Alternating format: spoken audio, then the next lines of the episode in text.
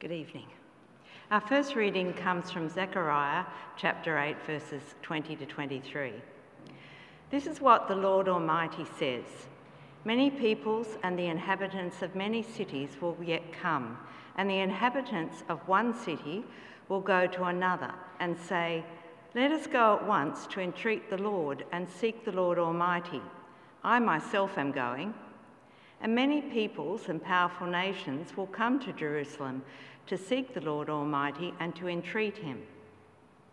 This is what the Lord Almighty says In those days, ten people from all languages and nations will take a firm hold of one Jew by the hem of his robe and say, Let us go with you, because we have heard that God is with you. And our second reading is from 1 Thessalonians chapter 1 verses 1 to 10. Paul, Silas and Timothy to the church, church of the Thessalonians in God the Father and the Lord Jesus Christ, grace and peace to you. We always thank God for all of you and continually mention you in our prayers.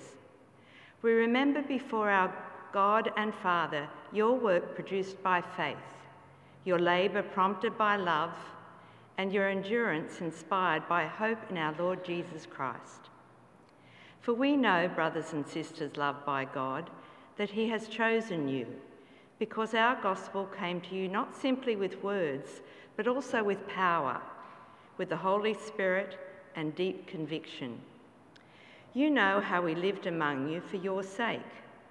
You became imitators of us and of the Lord for you welcomed the message in the midst of severe suffering with the joy given by the Holy Spirit. And so you became a model to all the believers in Macedonia and Achaia. The Lord's message rang out from you not only in Macedonia and Achaia, your faith in God has become known everywhere. Therefore, we do not need to say anything about it for they themselves report what kind of reception you gave us.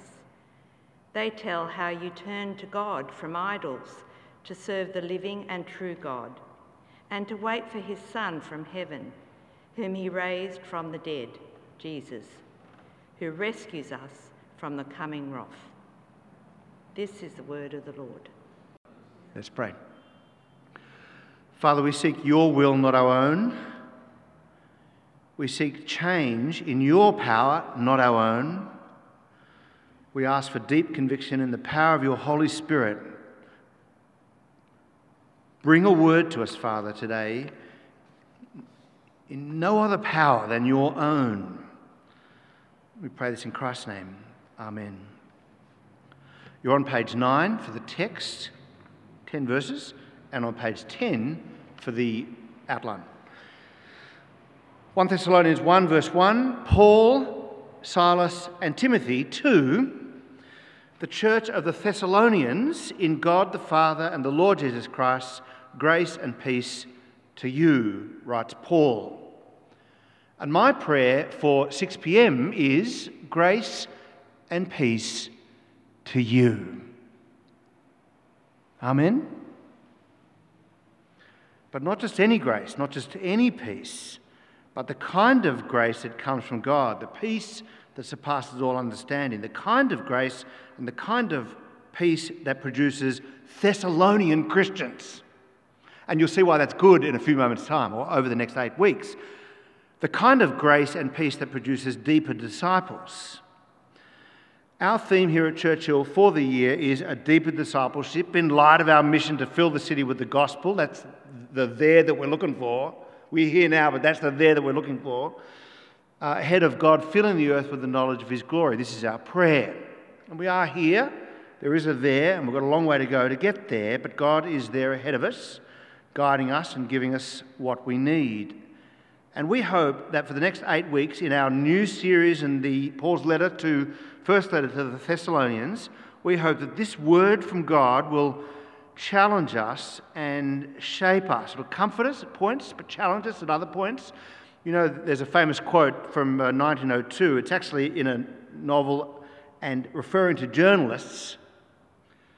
the, the quote that says that journalists are supposed to comfort the afflicted and afflict the comfortable. It's a lovely line, isn't it?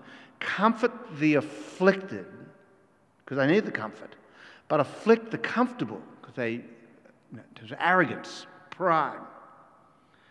I wonder whether the Word of God can be the same to us to comfort those who need to be comforted, but afflict those who need to be challenged. Lots of great stuff in 1 Thessalonians, only five chapters. You could read it in about 15. Try half an hour if you want to read it slowly, an hour if you want to meditate on it. And, uh, you know, if you work through it regularly over the eight weeks, you might be able to memorize certain portions. In two weeks' time, we'll read these words of the Thessalonian Christians. Paul writes, When you received the word of God, when you received the word of God, which you heard from us, from our lips, to your ears, you accepted it not as a human word, what we were saying, but as it actually is the word of God to you which is indeed at work in you who believe. This wasn't our word, we were speaking it, but when you heard it, you, you, you, you got it that it was a word from God. We'll hear the same word over the next eight weeks. Bear in mind that it's a letter to other people, so that it's a word not to us, but it is a word for us, through them. So let's see what God has for us. It's a simple letter. But its simplicity must not be, must not be mistaken for, sim, for being simplistic. It is profound and it has some major implications for life and living. The fascinating thing, if you're following the outline on the top of page 10, is that the book that we call 1 Thessalonians is one of the earliest letters, one of the earliest scripts of the New Testament, and therefore one of the earliest look sees into Christian community. You could argue that it's an earlier look see than Acts chapter 2, which is written, written well after this was written. Understand? This is possibly one of the first letters that we have. Scholars date it late in the year 50, which is only 20 years after the life, death, and resurrection of Jesus Christ. 20 years. That's 10 years less than my 30 years. 20 years. To put that in perspective, that's 2001. That's 9 11. That's you watching 9 11. Now, there'll be some here, but most of us, that's like yesterday. It's yesterday, fresh in our minds. This was written 20 years after the life of Jesus Christ, and indeed decades before the Gospels were written down, and indeed Acts was written down, although the oral traditions are no doubt well underway the stories of Jesus Christ. That means that this is an early look into what you might call a reconstructed life, reconstructed according to the kingdom of God. I don't know if you remember my quote a couple of weeks ago from Soren Kierkegaard. It's one of my favourites now. The admirer never makes any true sacrifices. They always play it safe, though in words, phrases, and songs. She is inexhaustible, inexhaustible about how highly she prizes Christ, and yet he renounces nothing. She will not reconstruct her life, and he will not let his life express what he supposedly admires. Not so the follower, who will renounce everything, reconstruct their life, and let their life express what they admire or follow. I love that quote. What does it mean to renounce everything? And we don't know what they had to renounce. What we do know in chapter 1, verse uh, 6, that they suffered. They welcomed the message in the midst of severe suffering with the joy given by the Holy Spirit. And in chapter 2, verse 6, 14, Paul will simply say, You suffered. So they're willing to give, give stuff up, not just to bend because something they valued uh, was going to be taken away. And I want to learn that. Or the Kierkegaard quote, what does it mean to reconstruct your life? I after reading that quote, I'm convinced that that's sort of what it is to be a Christian, you know, uh, sit at the banquet table, of course, to follow Jesus Christ, and therefore to reconstruct your life. And we're going to hear today how the Thessalonians turned from idols, which I'm going to argue was hard, not easy. We're going to hear lots of things through the series, and you can see the outline uh, in, in, in, the orders of service. But in chapter 4, verse 4, they're going to even learn how to control their bodies sexually. It's going to be that concrete. They're going to control their bodies in a way that is, quote, holy and honourable, not in passionate lust like the pagans, like the world around them. In other words, they're going to live even sexually differently to their, to their uni friends, you know, for example. I want the reconstructed life, a life reconstructed by the gospel of Jesus Christ, and not reconstructed by my fears or my desires or my negative experience of evangelicalism or church. I want a gospelly reconstructed life, and I want my life to express the one that I follow. So, three questions. Page 10 What was the community like? What was their story, their new and better story, a deeper story? And how were they changed? So, firstly, what was the community like? And the answer is hearty and healthy. I don't mean physically healthy, although they could have been, who knows? But I mean hearty. Look at verses 4 and 5. For we know, sisters and brothers, loved by God, that ought to blow your mind. You beloved.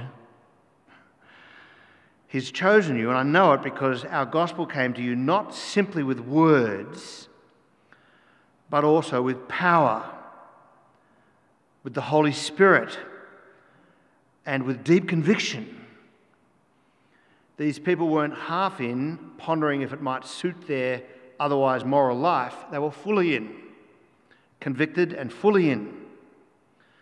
I love the image of dipping your toe in the water, seeing if it's good for you, and then bringing your toe out if, it's, if it isn't the right warmth. I also love the image of um, jumping in. You know, when you jump off the edge of a pool and into water, the moment you jump, there is no turning back. You will get wet. I think what the Apostle Paul was saying was if you come to know Jesus Christ, the water is fine.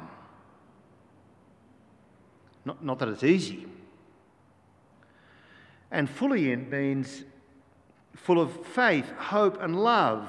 The kind of faith, hope, and love that produces something, which is what Paul says in verse 3. We remember before our God and Father your work produced by faith, your labour prompted by love, your endurance inspired by hope in our Lord Jesus Christ. Faith, love, hope. Faith, hope, and love.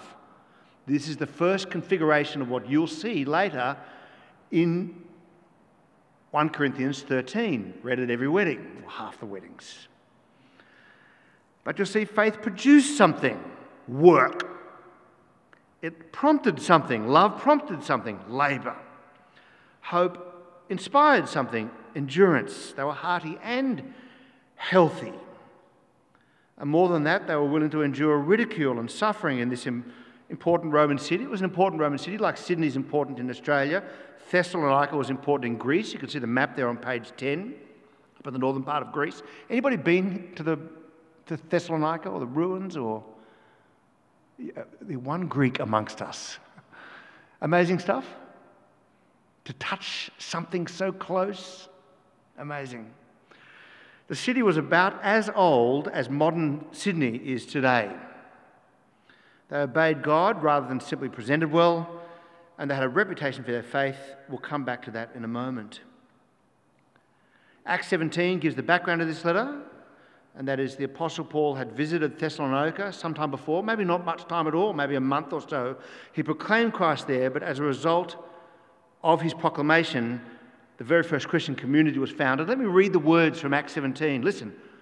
Paul reasoned with them from the scriptures, explaining and proving that the Messiah had to suffer, that the Messiah had to rise from the dead. He opened his Bible to show that. And he said, This Jesus I am proclaiming to you is the Messiah, he said, and therefore not Caesar. So anybody who becomes a Christian is going to start to undercut the political status quo. And we're told some of the Jews were persuaded and joined Paul and Silas, as did a large number of God fearing Greeks and quite a few prominent women. A lovely detail there. But after three weeks in Acts 17, Paul was forced to abandon them due to a violent opposition and to head south. And as he leaves them, he does what every pastor does he starts to get anxious. You know, would they survive? Was my reasoning for nothing? Did we read the Bible and conclude things and now I don't know how they're going? So he finally sent one of the team back to Thessalonica to find out, and it was good news. Despite everything, the fragile, brand new Christian community is still flourishing and hanging in there. And that's why you get this I thank God for uh, all of you, verse 2. I continually mention you in our prayers, and that's why he thanks God for their faith, hope, and their love that produces something. So 1 Thessalonians is Paul writing back to them saying, Phew or rather, thank God, in written form. Wouldn't it be great if the congregations of the parish of Churchill didn't just survive, but thrive? Amen? Second question What was their story? And the answer was it was a deep one, or a deeper story. They turned from idols, we're told, to God. It might be hard to understand in our culture, in part because the gospel has ditched little idols. But you can go to parts of the world today where you see all sorts of things sort of put out in temples that you can go to. It was like that for these Christians before they became Christians. And Paul gives us their collective testimony, their story. Now, in our circles, you might call them evangelical circles, we believe not just in the static moral life, I am a moral person. We don't just believe in sort of growing ethically, as if Immanuel Kant were our hero. And we don't just believe in doing good in our world, we don't just believe in social justice, as though the fight alone was our kingdom work. Now, as important as ethics and morality are, and the pursuit of justice, we believe in a miracle. We believe in the miracle of new birth, the miracle of repentance. We believe in the miracle of adults changing their minds. That's why we're running the Alpha course. We believe in the miracle that God has to break into your life to convict you of your sin because I'm naturally defensive. Naturally. We believe in the miracle that God has to touch your heart with His saving grace so that you know Him and make it your aim to know Him better. We call it, we call it, we have a name for it. We call it being saved. I got saved on that camp that my kids went to. I won't, I I've told my story before. I won't, um, well, I mean, it's a miracle. I won't, I won't give you all the details. But uh, there was a person speaking at that camp, and he was, as, quite frankly, as boring as I am now. Blah, blah, blah, blah, blah. But as he explained something about the grace of God, something, I didn't choose it, something opened in my heart, and I sang the hymn, it was a hymn, of course, back in the, the good old days, the Ute used to sing hymns. And we sang it was And Can It Be? And uh, I just wept and wept. I, I, came out of my friends who were 17, just said, Oh, that was all right. You talked too long. I'm like, Did you hear what I heard? Did, were we listening to the same message? So we value testimony. We do in our tradition, our stories not of individual truths of self discovery, but of working out that I was wrong. and that God was right. Let every man, that God be true and every man a liar, said Paul. you know, that we discover that I'm a sinner saved by grace. So we believe in testimonies, and I want to say if you're part of a community group, maybe you could tell them more often. Leaders here, maybe you could have one testimony a week and bathe it in thanksgiving. Paul here in verses 9 and 10 gives the Thessalonians communal testimony. Listen to this. They tell how you, here it is, turned from God. Let me start again. I was just seeing if you're awake.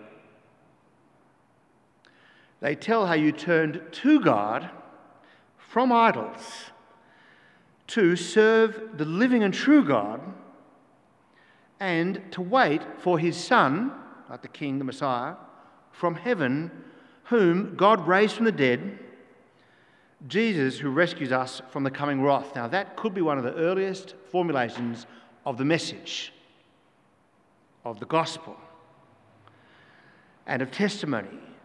You were regular pagans, like you all the people around you. Like everybody else, you're worried about your polite. You wanted your kids to be safe. You dreamed of a better life, hoping that your local God, because that's what paganism is, had this beautiful friend of mine in Millers Point come into the Garrison Church when we held a, a concert there. It wasn't Christian in any particular way. And she looked at me, she walked in and she said, um, she said to me, uh, What's going to happen when a pagan walks in here? And I said, You're a pagan? She said, Yeah. I said, I thought you're an atheist. She says, Yeah. I said, I'm sorry, ma'am, a pagan is deeply religious. She didn't know the definition. A pagan thinks about the gods all the time because out of fear, right? And they turn up, they hope that their local God would deliver, turning up to a thing, a temple or an idol, every now and then and hoping for the best. It really was superstition. But not the kind that's growing now. You'll hear it, in our, you'll hear it on our own news networks. And by the way, you're going to hear it every time I, now that I've said this, you're going to hear it all the time. You'll hear things like, oh, fingers crossed the weather will be good. Touch wood, you'll hear them say. Intelligent Australians, you'll see on Facebook sending you good vibes. Now, all of that's innocuous, I know. But I reckon the children and the grandchildren of the people who are giving up on one true God and are walking forward into fingers crossed and touch wood, I think will be a return to paganism in the next 50 to 100 years. But back then, the turning from idols was a huge pressure. This is your heritage. This is what we do. This is your family. This is your family's future. You could jeopardize it all by turning away from this idol. The Apostle Paul had come along and said, with reason, God doesn't live in things. He never did. He's the true and living God, not the false and dead one. You know, an idol is dead, right? It's not made of anything biological. I mean, well, wood that's dying, gold or something. He told them that God loves them, that He's above it all, not local, but universal. And at the same time, He's immanent. He sees inside hearts. He'll judge all people everywhere by their actions coming from their heart, which He sees. Paul then also proclaimed that Christ died and Christ had risen for sins. That's what He rescued me from the coming wrath. This is good news. There's a coming wrath because God's a just God, and I've been rescued from it, despite the fact that I'm a sinner. So Paul said you could be right with the true and living God through Jesus Christ. Now they heard the gospel and responded. They turned to God from the idols. Paul writes, to serve the true and living God. So instead of a local God, they now had a universal one. Instead of a God that they made, they believed in a God who made them. I mean, literally, they made the God. Instead of a God whose job it was to deliver on my desires and remove my fears, it's now a God they served. Instead of a little God, a big God. Instead of a cat in my lap, which serves me, they believed in God as a lion to fear and to love. Idols are not something we see much in our Western culture, except that we worship things all the time. But idols are a funny thing. They are psychologically brilliant. Idols, psychologically brilliant. Because you have fears and you have dreams, and they're often connected. They're your fears and your dreams, and you don't want to let them go. You don't even want to let the fears go in, many ways because they are connected to the realization of your dreams.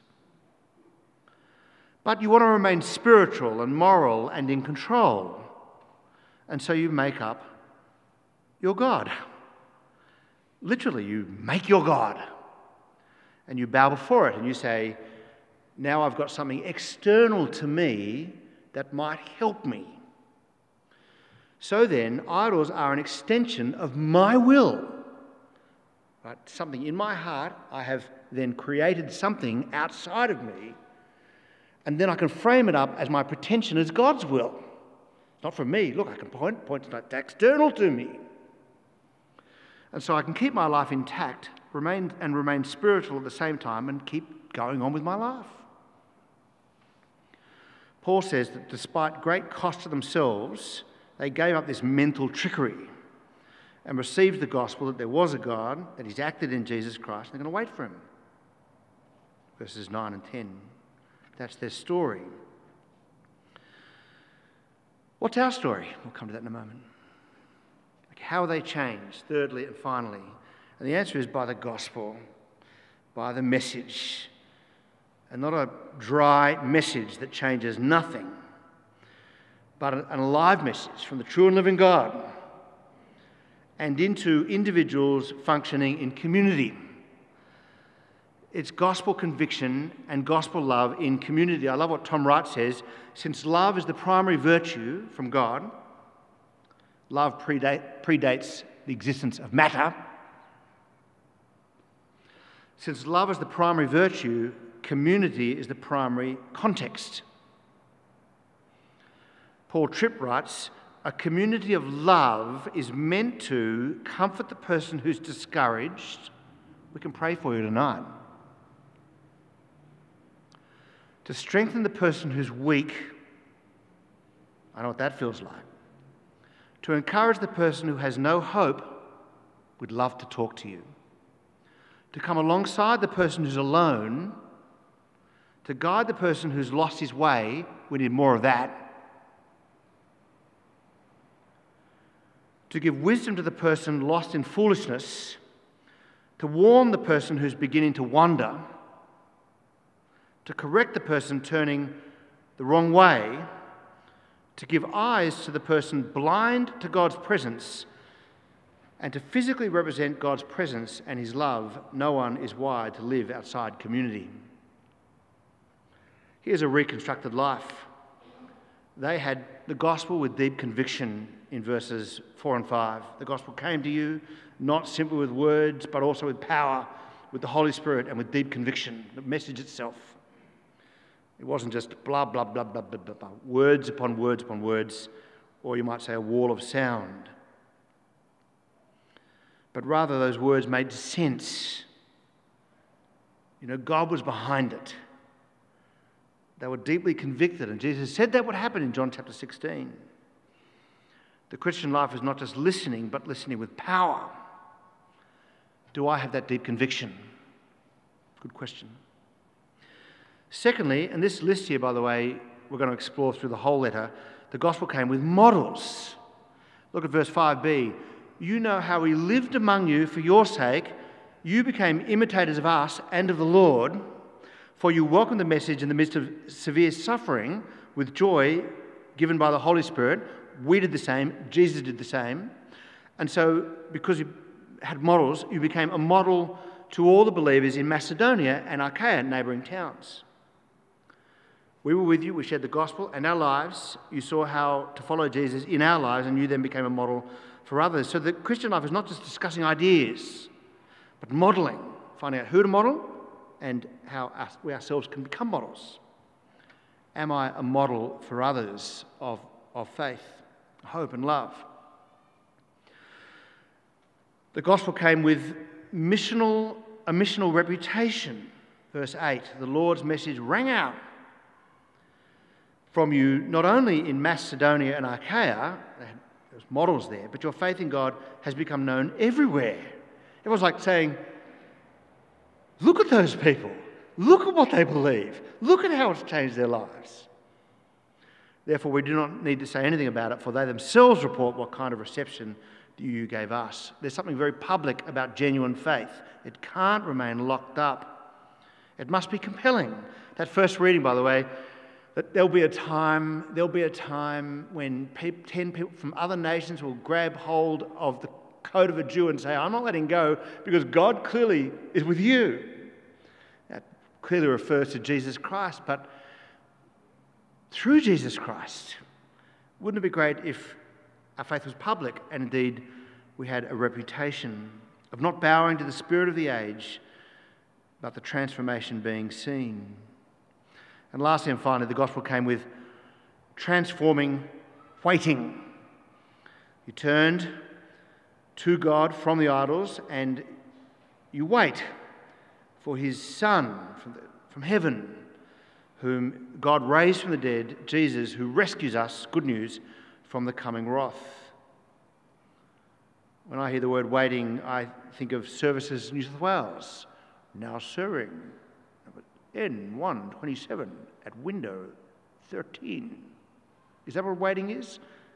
Like waiting for a bus or waiting in traffic? No, the waiting in the New Testament is energetic waiting, the kind that has work produced by faith, labour prompted by love, endurance inspired by hope in our Lord Jesus Christ. The waiting is not passive. May these four things be true of us as we consider the contents of this letter. Soren Kierkegaard, though in words, phrases, and songs the admirer is inexhaustible about how hard he prizes Christ, and yet he renounces nothing, will not reconstruct his life, and will not let his life express what he supposedly admires. Not so the follower. Let's see what this series looks like for us. Let's pray.